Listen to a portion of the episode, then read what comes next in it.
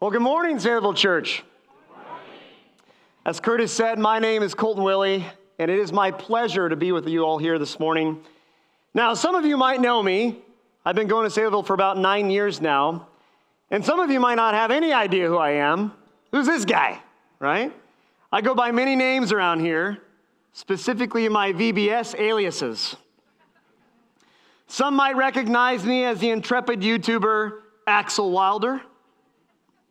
Others might recognize me as the grumpy construction worker Neil Newman. And still others might know me as the villainous Connor McMurphy. Indeed, any other time I've been up on the stage, I've been in some ridiculous costume, so this is a pretty big improvement. But still, probably my most recognized, if I'm honest, my most recognized role is I'm Rachel Willie's husband. It's about my lot in life. You see, my lovely wife Rachel has been on staff here at Saylorville Church for the last three years. She stepped away from that role, but she served in the Saylorville Kids Ministry. And whenever I meet someone new or someone who has been, been here for a while, I just lead with that. Oh, yeah, I'm Rachel's husband. Oh, Rachel, we love Rachel. Instant brownie points. all that being said, and all jokes aside, I really love this church. I met the girl of my dreams in this church. I've been able to serve and meet many wonderful people in this church. But most important of all, in this church, Saylorville Church, the Word of God has come alive to me. And so, as has been shared with me for the last nine years from this very spot, I now have the privilege, the delight, and the honor to share with you this morning. So if you brought a copy of God's Word, I would invite you to find Isaiah 6. The people that are new here are like, this is a giggly church. but really, uh, if you've been around within the last couple weeks, you know that our church planner, Adam Beecher, taught last week, and he taught in Isaiah 6. Then, right before that, uh, Paul Seymour, our very own worship pastor, he taught on Isaiah 6. And as much as I'd love to keep the train rolling, uh, we're going to do something different. Um, Adam Beecher said uh, if the guy comes up this week and he doesn't preach Isaiah 6, walk out of the church. Please don't do that. It's my first time. And so we won't be ju- jumping into Isaiah 6, but we will be looking at Psalm 16. So, if, again, if you have a copy, I'd invite you there. C.S. Lewis, the famous Christian author, once said, I believe in Christianity as I believe that the sun has risen. Not only because I see it, but because by it, I see everything else. Psalm 16, as we're going to see today, is a psalm of confidence in God. It is a declaration that the living God, as revealed in Scripture, is man's ultimate source of confidence and security. Indeed, my friends, it is this confidence, as we're about to go into, more than anything else, that has changed the way I view God, myself, and the world around me. And if you let it this morning, it's a kind of confidence that will change your life. And so, as we dive in today, I would ask you, what are you confiding in? Where does your confidence lie? You see, everyone confides in, has confidence in something. Maybe you have confidence in your spouse. That's a good thing to do.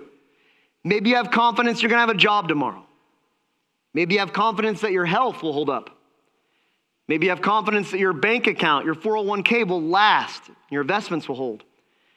Maybe it's something as simple as the sun will rise tomorrow. Indeed, every day of our life is rooted in what we're confiding in. You could say that our confidence shapes our reality.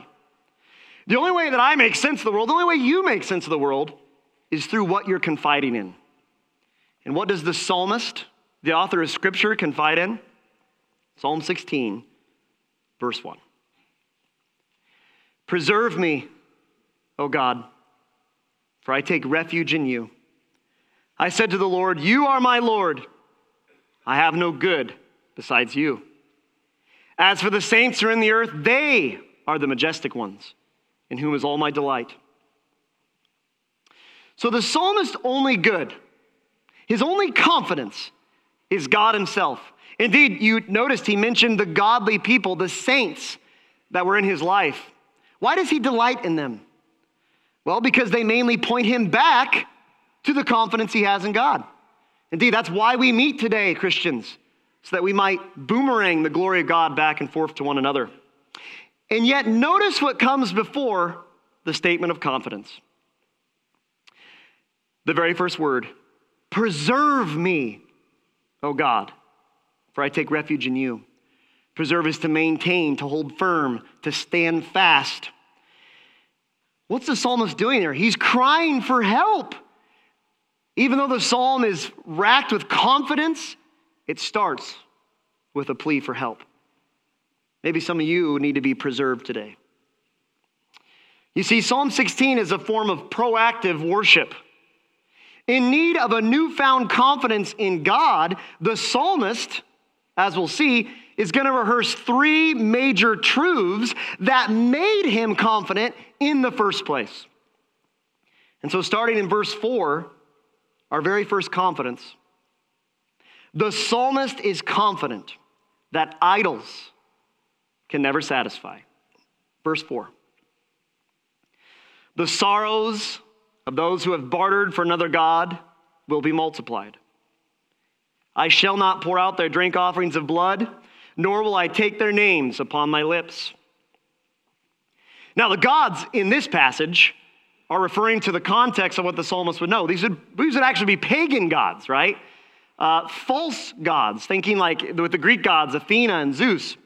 And you see that language here. It talks about blood sacrifices, very ritualistic and temple oriented. It talks about not bringing their names up to their lips. There's, there's this idea that I don't even want to talk about that. How does that apply to us? I would propose that it directly applies to the 21st century pilgrim. If you're a Christian today, you and I. As stated by the theologian Millard Erickson, the essence of sin, the disobedience of God, is simply failure to let God be God. It is placing something else, anything else in the supreme place, which is His alone. Indeed, our gods, well, maybe not pagan deities, are anything that we worship besides the God revealed in Scripture, the one true God. It could be our hobbies, it could be our families, it could be our jobs, and the list goes on and on. Indeed, we Americans, we have a marketplace, a plethora of false gods. Notice the psalmist's language here. The sorrows, verse 4, the sorrows of those who bartered for another God. When's the last time you bartered? Mine's at a garage sale, right? You see a cutting board, it's worth $1. I'll give you 50 cents, right? I'm pretty, I'm pretty smooth when it comes to bartering. yeah, right. But the idea is, is that that's the language here, okay? Thinking marketplace. Now, some of your other translations might say hasten after or chase after. The Hebrew word here that actually says bartered for, that's the logic here, okay? The, the, the, psalmist might be envisioning the marketplace of Jerusalem with all the different smells and sounds and vendors calling for people to buy their goods. And people are hastening from one place to a next. One of the most common gods, little g, of 21st century America is the God of entertainment. Would you agree? Indeed, many of us here are probably guilty of the notorious Netflix binge, the dreaded Facebook scroll of death, right? And how does that go? You know, my last, my last show was Obi Wan Kenobi, big Star Wars fan. It was okay.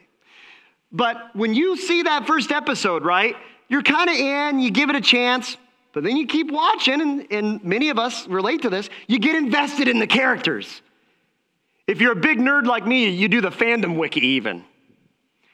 You look forward to the next episode. In the next episode, you're getting in, in depth into the story. You're really, you're loving it, right?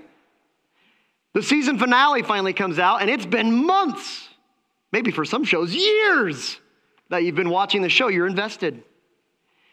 And then maybe you have a watch party, you got some guacamole, you got some appetizers, and those final credits are rolling.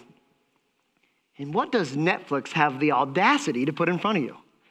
The credits are rolling, and off to the side, you might be interested in this. Before the credits have even ended, Netflix pushes another show on you, another binge, another month of dedication. And the show you just watched becomes a distant memory. You talk about it sometimes, but you're moving on to bigger, better shows. Friends, that's the picture. That's the picture the psalmist is trying to say. Their sorrows shall be multiplied who barter after another God. He's talking about this constant chasing from one big high, one big idol, to the next. This, course, it's not just shows. Could be you're chasing after the next job. Could be chasing after the next house. You moved into your old house, you're like, look at all this room. And all of a sudden, it magically doesn't have as much room anymore, right? We're Americans, we relate to that. I know I do. The next fad, the next TikTok sensation, the next YouTube video, right? The next relationship, maybe the next political candidate. Maybe after this sermon, the next church. I hope not. I hope you stick around. the psalmist later puts it this way in Psalm 135 The idols of the nations are false gods, are but silver and gold, the work of man's hands. They have mouths, but they don't speak. They have eyes, but they don't see. They have ears, but they do not hear. Nor is there any breath at all in their mouths. Those who make them will be like them. Yes, everyone who trusts in them. What is the sorrow being outlined in this, this psalm? What does chasing after false gods do to our hearts, to my heart? It creates a numbness in the hearts of man, a dissatisfaction. It cuts you off from seeing or hearing anything else besides your idol, besides the next God to worship. False gods, idols, steal your contentment. That's the sorrow outlined here. Indeed, you could put it this way dead gods create dead hearts in their followers. Now, contrast that to the words of Jesus Christ. He was walking around and he came across a Samaritan woman. She was chasing after idols. She had had one husband after the next. Just think of your idols and put it in there. And they met, the two of them, at the well. And Jesus says this to her John chapter 4, verse 14. Everyone who drinks of this water, speaking of the well, but you see the implication, everyone who drinks of this water will thirst again. But whoever drinks of the water that I will give him shall never thirst.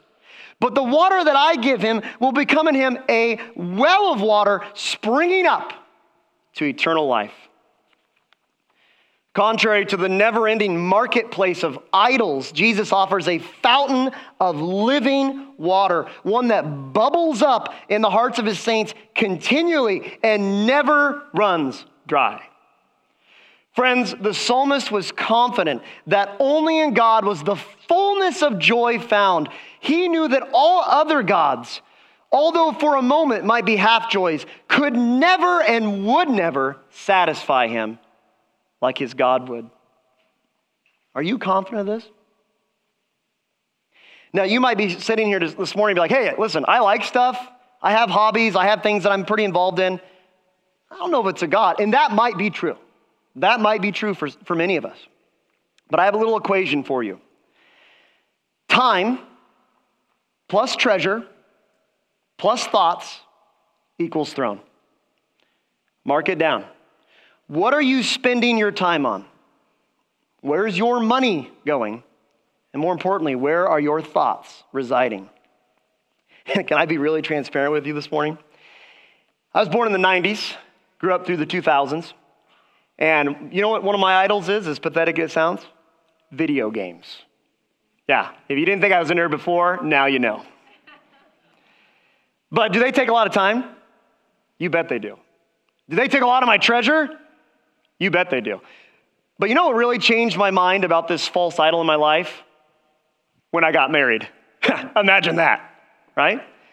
And I saw that when I should be ministering and loving my wife and being all in for her and all in for the church and all in for God's ministry, I was thinking about other things. I was thinking about games. as pathetic as it sounds. Now, am I saying you can't enjoy anything? Of course not.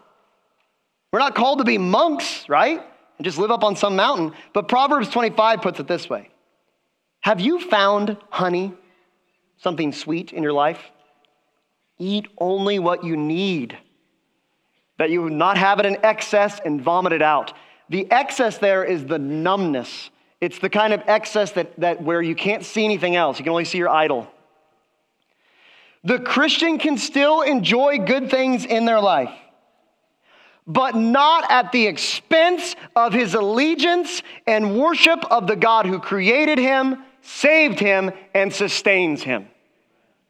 To do anything else is a false worship.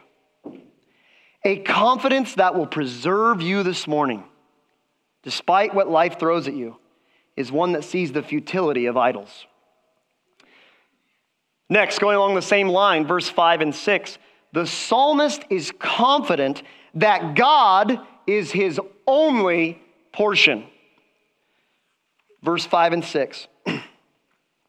the Lord is the portion of my inheritance and my cup.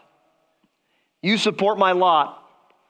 The lines have fallen to me in pleasant places. Indeed, my heritage is beautiful to me. I'm convinced that if you need to hear anything today, any confidence that you need to dwell in, it's this one. This has wrecked my life in a good way. Now, as you're reading, you, have you've, you've heard this terminology before God's our portion, He's our allotment. But what might sound kind of strange from this psalm is when he starts talking about lines. The lines have fallen to me in pleasant places. What, is, what does that mean? Well, that verse only makes sense within the context of the rest of the Old Testament. Many of you might be familiar with the story of Joshua, the warrior. God, with a strong hand, brought the tribe of Israel out of Egypt. Led by Moses, they went through the desert for 40 years due to their disobedience. But God promised them a land. Joshua is the leader that brought them into that land, kicked out the other false nations, and they took possession of the land. So Joshua is the one that led them into that promised land that God gave them through much trial and tribulation. Now, the part that a lot of people skip over in Joshua's story is Joshua giving out portions of that conquered land. As outlined in Joshua chapter 13, each Israelite tribe is given a piece of the promised land that they took from the Canaanites and from the other people living there. Reuben got some, Gad got some, and they would build out lines to tell whose land was which. But there was one tribe that did not receive an allotment the tribe of Levi.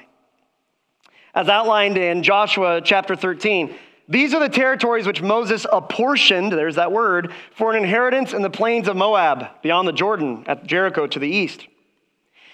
But to the tribe of Levi, Moses did not give an inheritance. The Lord, the God of Israel, is their inheritance, as he has promised to them. Who was the tribe of Levi in the Old Testament? They were the tribe of priests. They were the tribe of Israel that was set apart to be intimately involved with God. These are the ones that communed with God in the tabernacle. These are the ones that slept around the tabernacle, whereas all other tribes were further away. These are the ones who taught the sons of Israel and interceded for them with animal sacrifice. Of all the 12 tribes of Israel, the tribe of Levi had the most intimate relationship with God. And yet, they have no allotment in the promised land. Any allotment they received would have been from other people's tribes. Their lines did not give them any land. Why does that matter to us? Well, the Apostle Peter writes, speaking of Christians in 1 Peter 2 9, but you, Christian, are a chosen race a royal, say it, priesthood, a holy nation, a people for God's own possession, so that you may proclaim the excellencies of him who has called you out of darkness and into his marvelous light. Friends, if the tribe of Levi had intimacy with the living God, how much more intimacy do we followers of Christ have? We who through Christ's shed blood are adopted into his family forever. We who can commune with him through prayer without any fear of our sin getting in the way because of what Christ has done. We who are seen as perfectly righteous and perfectly pure due to, God, due to Christ's finished work on the cross. If the Levites had intimacy with God Almighty, you, Christian, through Jesus, have so much more. So, what am I saying? If you're a Christian here today and you want a confidence that preserves you, you must hold tight to two incredibly important truths. First of all, your portion, my portion, our portion is God alone. Second, if that's true, then we are entitled to nothing else. Christian, you're not entitled to being comfortable. Neither am I. We're not entitled to an easy life. We're not entitled to never face persecution from our friends, from our family, and yes, even from our government. We're not entitled to money. We're not entitled to status. We're not entitled to fame. So many Christians are full of rage and bitterness and anxiety because they think they're entitled to the security that the world offers. I'm guilty of it too, and have been many times. But our portion is found in one thing and one thing only, and that is the risen Lord Jesus Christ. So the question must be is he enough? Indeed, if, if you're with me, if you're sitting in the auditorium today and you're not a Christian, which we can't assume everybody is, you might hear me talking about this. You're like, woof, what a lousy deal. You're saying if I become a Christian, I'm not entitled to anything else? Yes, that is exactly what I'm telling you. That might be hard to hear. And yet, the Apostle Paul writes, oops, the Apostle Paul writes, I count all things to be loss in view of the surpassing value of knowing Christ. Christ Jesus, my Lord, for whom I have suffered the loss of all things and count them but rubbish that I might gain Christ. Philippians 3 8. How can Paul say such things? Because he understands the truth of his inheritance. He believes the same thing that James believed when he wrote in James 1:17, "Every good thing given and every perfect gift is from above, coming down from the Father of lights, with whom there is no variation or shifting shadow." Friends, any good thing that you've experienced in your life, any joy that you currently experience is but a figment of the greater good that is the risen Lord Jesus. And if you realize that He's your greatest good and that He's your portion, how's that going to change your life? Well, first of all, you're going to stop chasing lesser portions. You're going to have way more joy. You see, since I've become a Christian, things that used to bother me, and there's still a lot, but some things just wash off. Because you know what? Like, I'm not, I'm not entitled to that, right? That's not my portion. You're not going to be as angry at people because the way people treat you is not going to affect what your portion is. You won't be so unwilling to serve. A person whose portion is God will exude with love. Why? Because they realize that they already have everything they've ever wanted. Friends, I am convinced this morning that that is the great power held by the legends of our faith. Of all the apostles that spread the kingdom of God, most of them were killed brutally as martyrs. Martin Luther, the great reformer, stood before the Holy Roman Emperor and denounced that it was a works based faith, standing on this alone is his foundation. Jim Elliot went to the people he was the minister to and got killed by them. And Dietrich Bonhoeffer continued to preach the word of God despite the tyranny of the Nazi regime. How'd they do it? How can we do it? When you realize you already have everything God can give you, you are willing to give God everything you have. That's how they do it. That's how Paul did it. That's how we can do it. Now, that sounds all well and good in theory, but is God really enough? Rachel and I have been married for four years now. It's been a joy. I wouldn't be the man you see right now without that beautiful woman down there. But here's the deal the last two years, we've desired to be parents. Uh, I'm a public school teacher. She did Saylorville Kids for years. So we love kids. And some of you are like, wow, you want more kids? Don't you already have enough? We worked with children our whole lives. And a year ago, Rachel got pregnant for the first time. We were overjoyed with excitement, anticipation. You, many of you have been there, right? Maybe you're there now. We were already deciding on names. We were rearranging our house. Rachel's like, Your study, gotta go. No room for that anymore. We told a large number of our friends and family. You could say that we were confident that we were going to be parents. About one month passed, and Rachel and I both got sick with COVID. About two weeks later, Rachel started to miscarry, and we lost the baby. Now, I know that many of you in here today have struggled with that very thing. My heart goes out to you. It was extremely difficult. A lot of tears. It was as if there was just a palpable darkness in our apartment. And yet, I can, I can report to you, saints, that in that moment, God was never closer to me than in my entire life. I told the rest of my friends, it was as if Jesus was walking around the apartment because he is our refuge. Fast forward another year.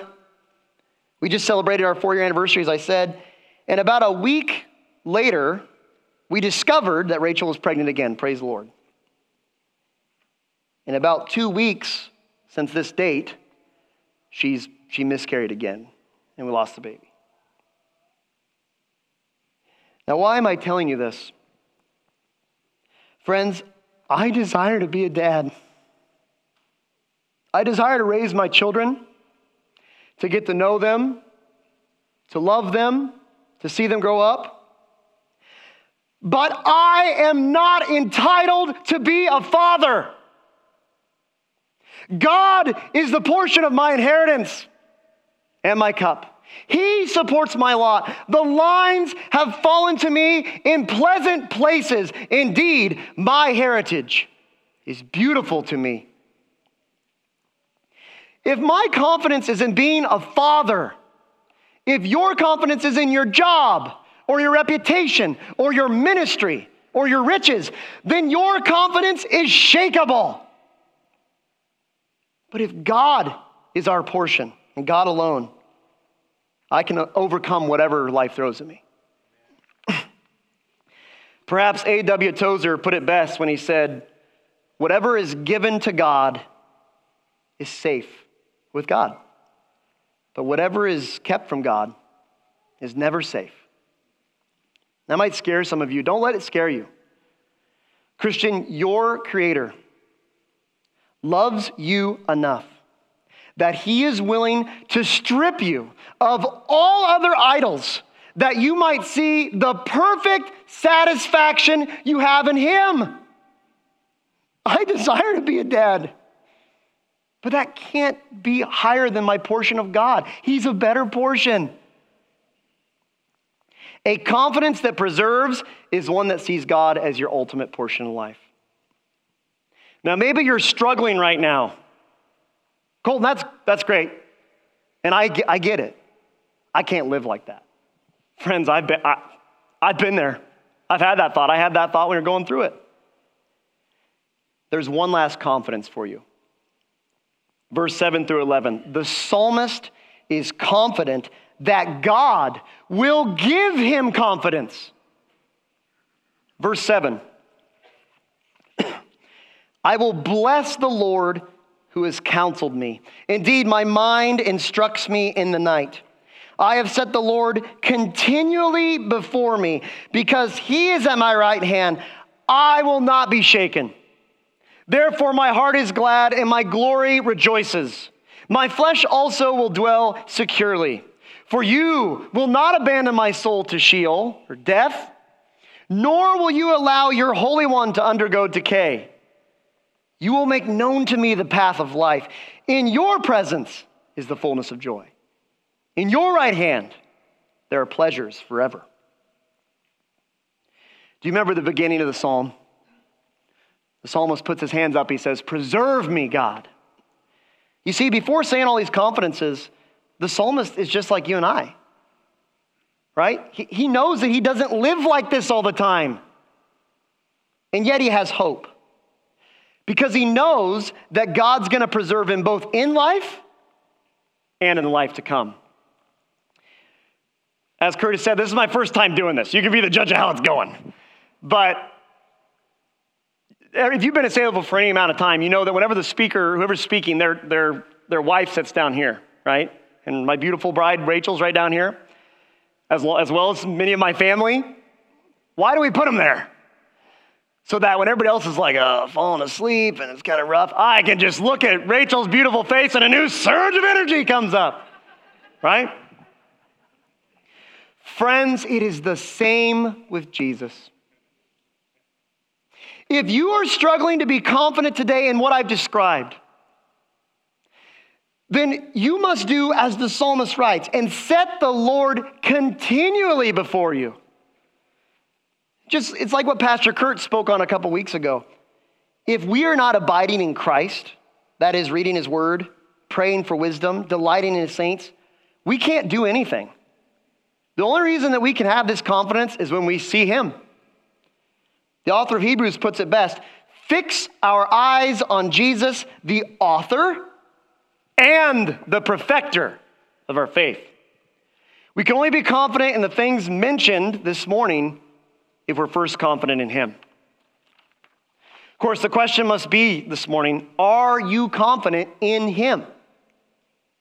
In the Lord Jesus Christ? You see, a portion and an inheritance, by definition, has to be given. That's what it means, right? And if you're a true born again Christian, your inheritance, your portion, won for you by Christ, is God Himself. And friends, there's no better portion to be had. But if you don't know Christ, and we can't assume everybody does, if you've not fully trusted in Him alone for your salvation, you have another portion. The book of Romans, chapter 6, verse 23 says, The wages or the portion of sin is death. Romans 3:23 says that all have sinned and all fall short of the glory of God. You want to know how you what you would have to do to gain this inheritance? You would have to be utterly perfect. God's standard is perfection. You can't reach God on your own. No amount of good works, church attendance, godly family, or morality will make you inherit heaven. It all falls short. You can only gain the inheritance of Christ if it was first given to you by Christ. And the good news of the gospel is that it is being given. That's what the gospel is. When Jesus came to earth as a baby, lived a perfect life, and died on that cross, he was taking your portion that you deserve death, separation from God. And what was he doing? He was giving you his portion, which is to live with his Father in heaven forever. If you are not a Christian this morning, if you're trusting on anything else besides Jesus' shed blood on the cross for your salvation, Christ is offering it to you. He's offering you the greatest thing that anyone can offer another person himself. And he does this knowing that you have nothing to offer him besides your sin and your false idols. And yet, he accepts you freely. I'm convinced that the greatest pleasure in heaven will not be the perfection of our bodies, the absence of sin, or the beauty of the new earth, although all those will be amazing. The greatest pleasure in heaven will be the fact that God, our portion, will be with his people. We'll finally be able to reside in the actual presence of our Savior. Notice the psalmist's language here. You will make known to me the path of life. Jesus once said in John 14, 6, I am the way, I am the truth, and I am the life. No one comes to the Father except through me. Do you want a confidence that's going to preserve you no matter what? Realize you're a sinner. Realize you can never gain this, this inheritance, this portion on your own. Repent of your sins. Say, Jesus, I can't do it. I need you and put your full confidence in Jesus, He will not despise a broken heart. Believe that He died for you, He rose again for you, and He's now seated at the right hand of God. Only then will you have the fullness of joy and pleasures forever that are found in God alone. Your portion. Let's pray. Father God, we come before you, Lord, weak and weary. Lord, we, we come before you just distracted. I know I'm there too, Lord.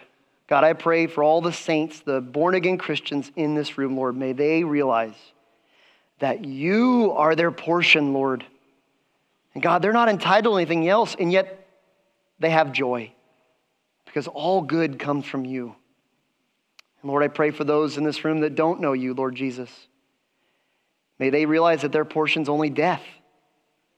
And through that, God, repent, confess that they're a sinner, confess they can never reach you on their own. And Lord Jesus, you'll give them the water that never runs dry. We honor your name. We love you. We ask all in Jesus' name. Amen.